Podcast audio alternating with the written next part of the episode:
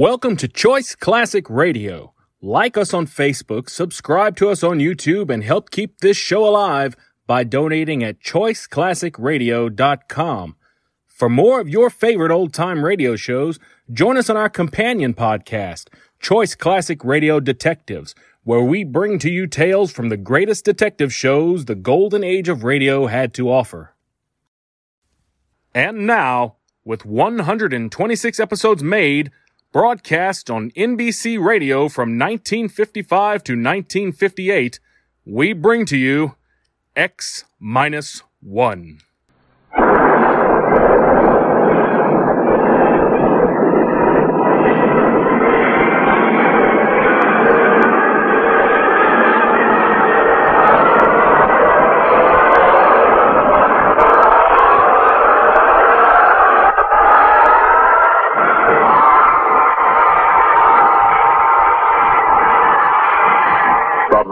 Horizons of the unknown come tales of new dimensions in time and space.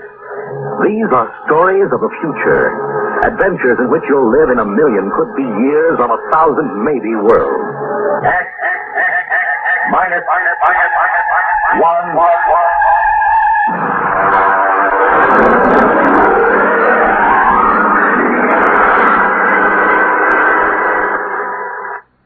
The Haunted Corpse by Frederik Pohl.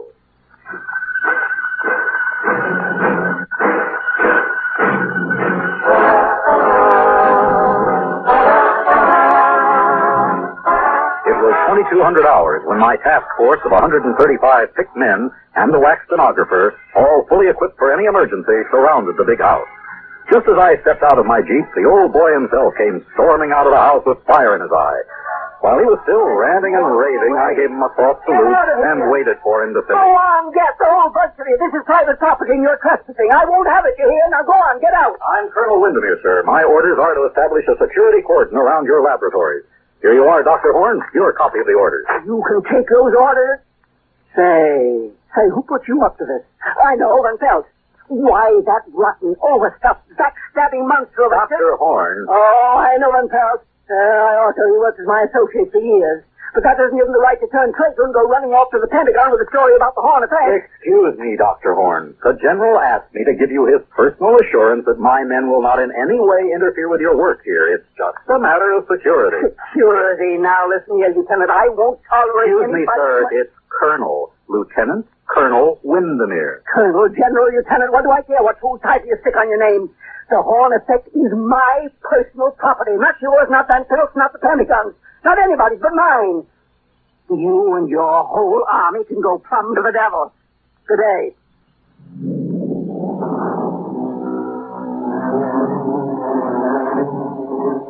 I watched the old man, he must have been all of 85, go stalking back into the house. During the night, a wire stringing detail surrounded the whole place with three-strand electrified barbed wire with guard towers every 50 yards. I inspected the whole establishment before breakfast the next morning. And then, satisfied that everything was in order, I ate breakfast in my tent. I was interrupted by the appearance of Van Pelt, the fat and chubby scientist who had sent the original report to Washington. Uh, what did he say? How did he take it, Colonel? I mean, is he sore? Sore as a boil, Doctor. Oh. Well, uh, you're here, so I guess he won't try anything. Uh, by the way, uh, I didn't get a chance to have breakfast in town, and uh, I wonder... Oh, of course. Uh, have some bacon and eggs. Uh, Thank you very much. It looks delicious.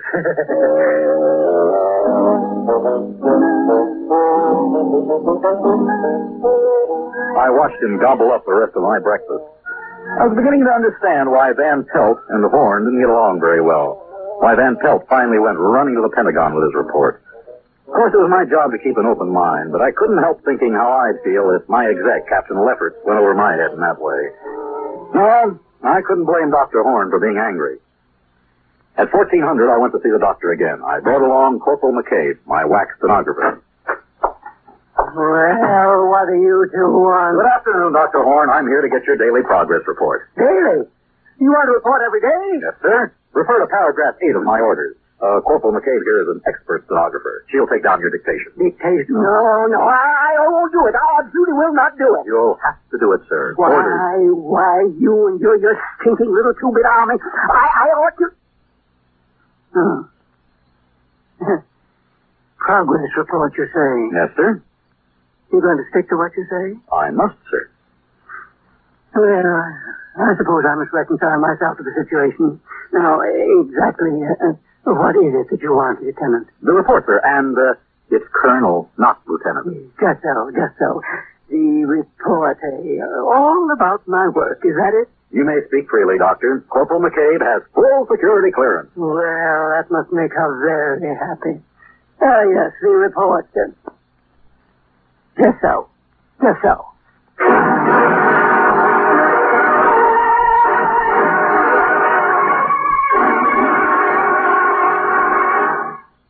Listening to The Haunted Corpse on X minus one.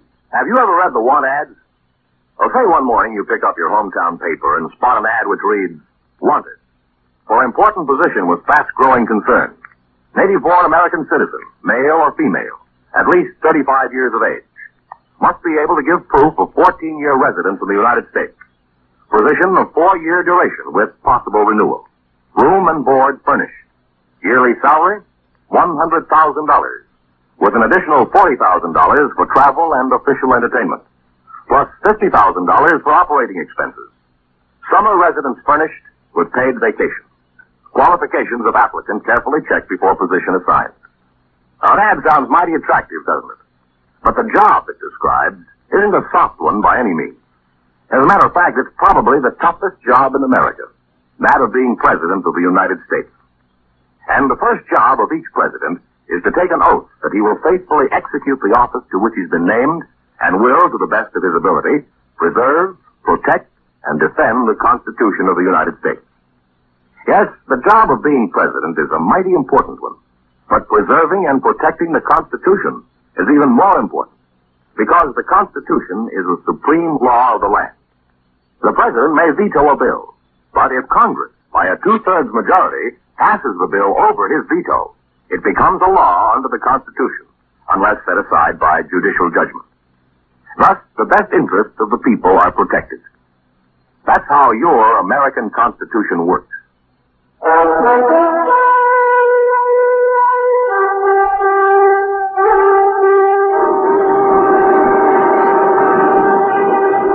Now, back to X minus one and The Haunted Corpse. I wasn't deceived by Dr. Horn's sudden willingness to cooperate. He was probably trying to win my confidence so they could find a way to phone his congressman and make trouble for the whole operation. But I merely nodded to Corporal McCabe, who opened a notebook and got ready to take the dictation. Very well. This machine you see here is my polycloid quasitron. Now, to understand its operation, let me Oh, explain. sir, excuse me, that term. Oh, yes, yes. Uh, Dr. Horn, would you kindly spell poly, uh, those two words, the corporal? Just so, just so. P-O-L-Y-C-L-O-I-D Q-U-A-S-I-T-R-O-N. Thank you, sir. Just so. Well, now, the various... It was rough going for about an hour. The doctor had to pause every 50 seconds to spell a word for McCabe, who was looking more and more ill at ease. But there was one virtue to this slow pace. I was able to follow it all fairly well. And when the doctor finally stopped, I was ready to sum it up for him. I hope, you Lieutenant, that I've made myself clear. Uh, yes, sir. In uh, other words, you've perfected a method of electronically killing a man without touching him. What? Electronically killing a man without touching him. Yes, sir. just so, Lieutenant, just so. Will you tell me one thing? What in the sweet name of heaven did I say that gave you that particularly stupid notion? Well, sir, that's what you said. It is also what my briefing from General Follansby at the Pentagon gave me to understand. Oh, rubbish. Oh, I see what you mean. Just so, just so. I confess I wondered why you're here in the first place. The government sees that this is a weapon. of course, sir. Oh, well, now we understand each other. My machine renders humans into corpses. So does a chip flint, for that matter. Yeah, but never mind. That is the aspect which interests you. Yeah. Very good. But mark this, Lieutenant. My quasitron does something no chip flint can do. it removes from the human body that thing which possesses only a negative definition, the quantitative term X, which added to the body produces a man, subtracted leaves a corpse. oh, but you don't care about all that, do you? Sir, I uh, don't follow you. No, you're darn right you don't. We're all corpses, don't you see? Corpses inhabited by ghosts. And there's only one man in the world who can separate the two without destroying them, and that is me. And there's only one way to do it, and that's through the quantitron. Good day, Lieutenant.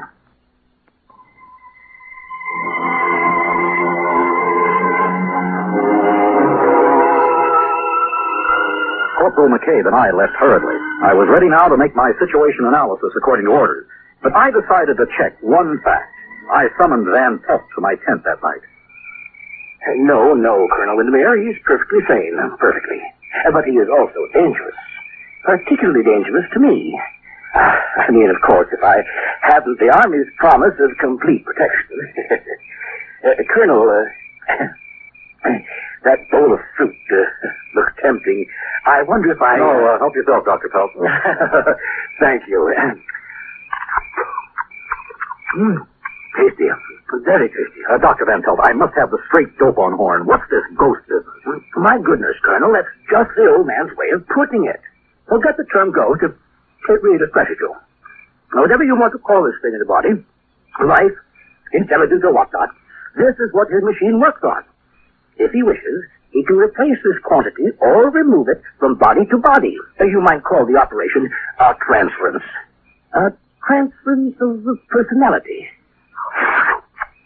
That, that will describe it.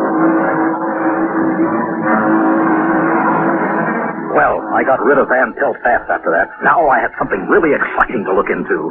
This old man had a machine that could take a person out of his body and put him into another one if he liked. Next morning I demanded a demonstration, and Dr. Horn showed me how he could change a hen and a cocker spaniel with the quasitron. It was weird, but impressive and convincing. Well, Lieutenant, do you believe in my machine now? Remarkable. But uh, can it work with people? Well, indeed it can, but these ridiculous laws governing the conduct of institutions. Heaven knows I've tried to get permission for an experiment.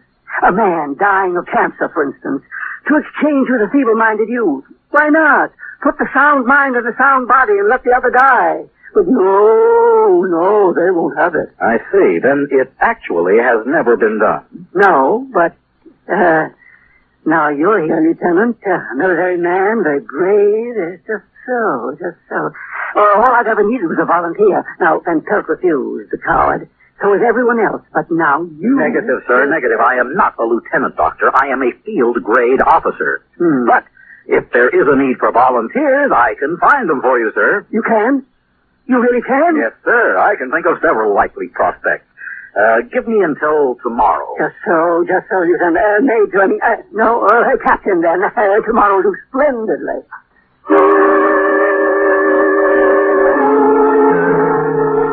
My immediate job was to get the volunteers. I would require two.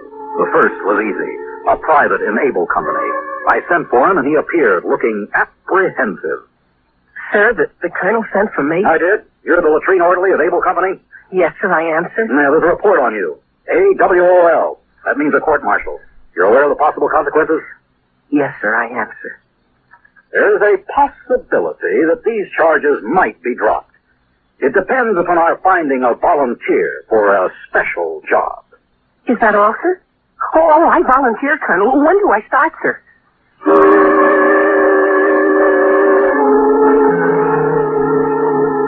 That was one. The second was a bit more of a problem. I thought at once of my executive officer, Captain Lefferts, a fine officer typical of the best leadership type. He had just been married and he had no desire to be transferred to Saudi Arabia. Let me get this straight, Colonel. Are you saying that if I volunteer for this assignment, there's a possibility my orders might be changed? Captain, I hold your transfer orders in my hand. If you decide to volunteer, I will destroy them. Sir, I volunteer.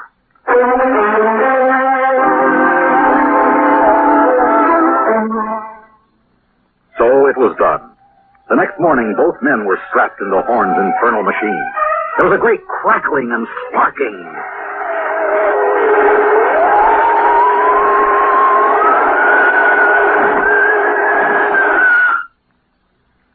Oh, yeah. It's done. Uh, mm, may I speak to my men? Go right ahead, Lieutenant.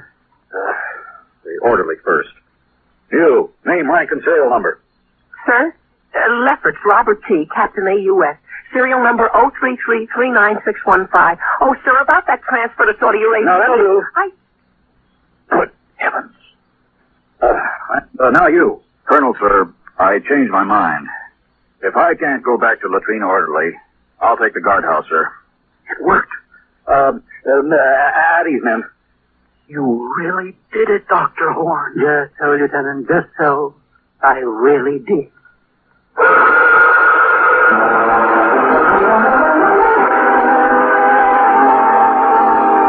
Horn switched the two men back again while I rushed for the telephone. Flash priority, the Pentagon, General Follansby, priority and classified. Ask the general to stand by for Scrambler.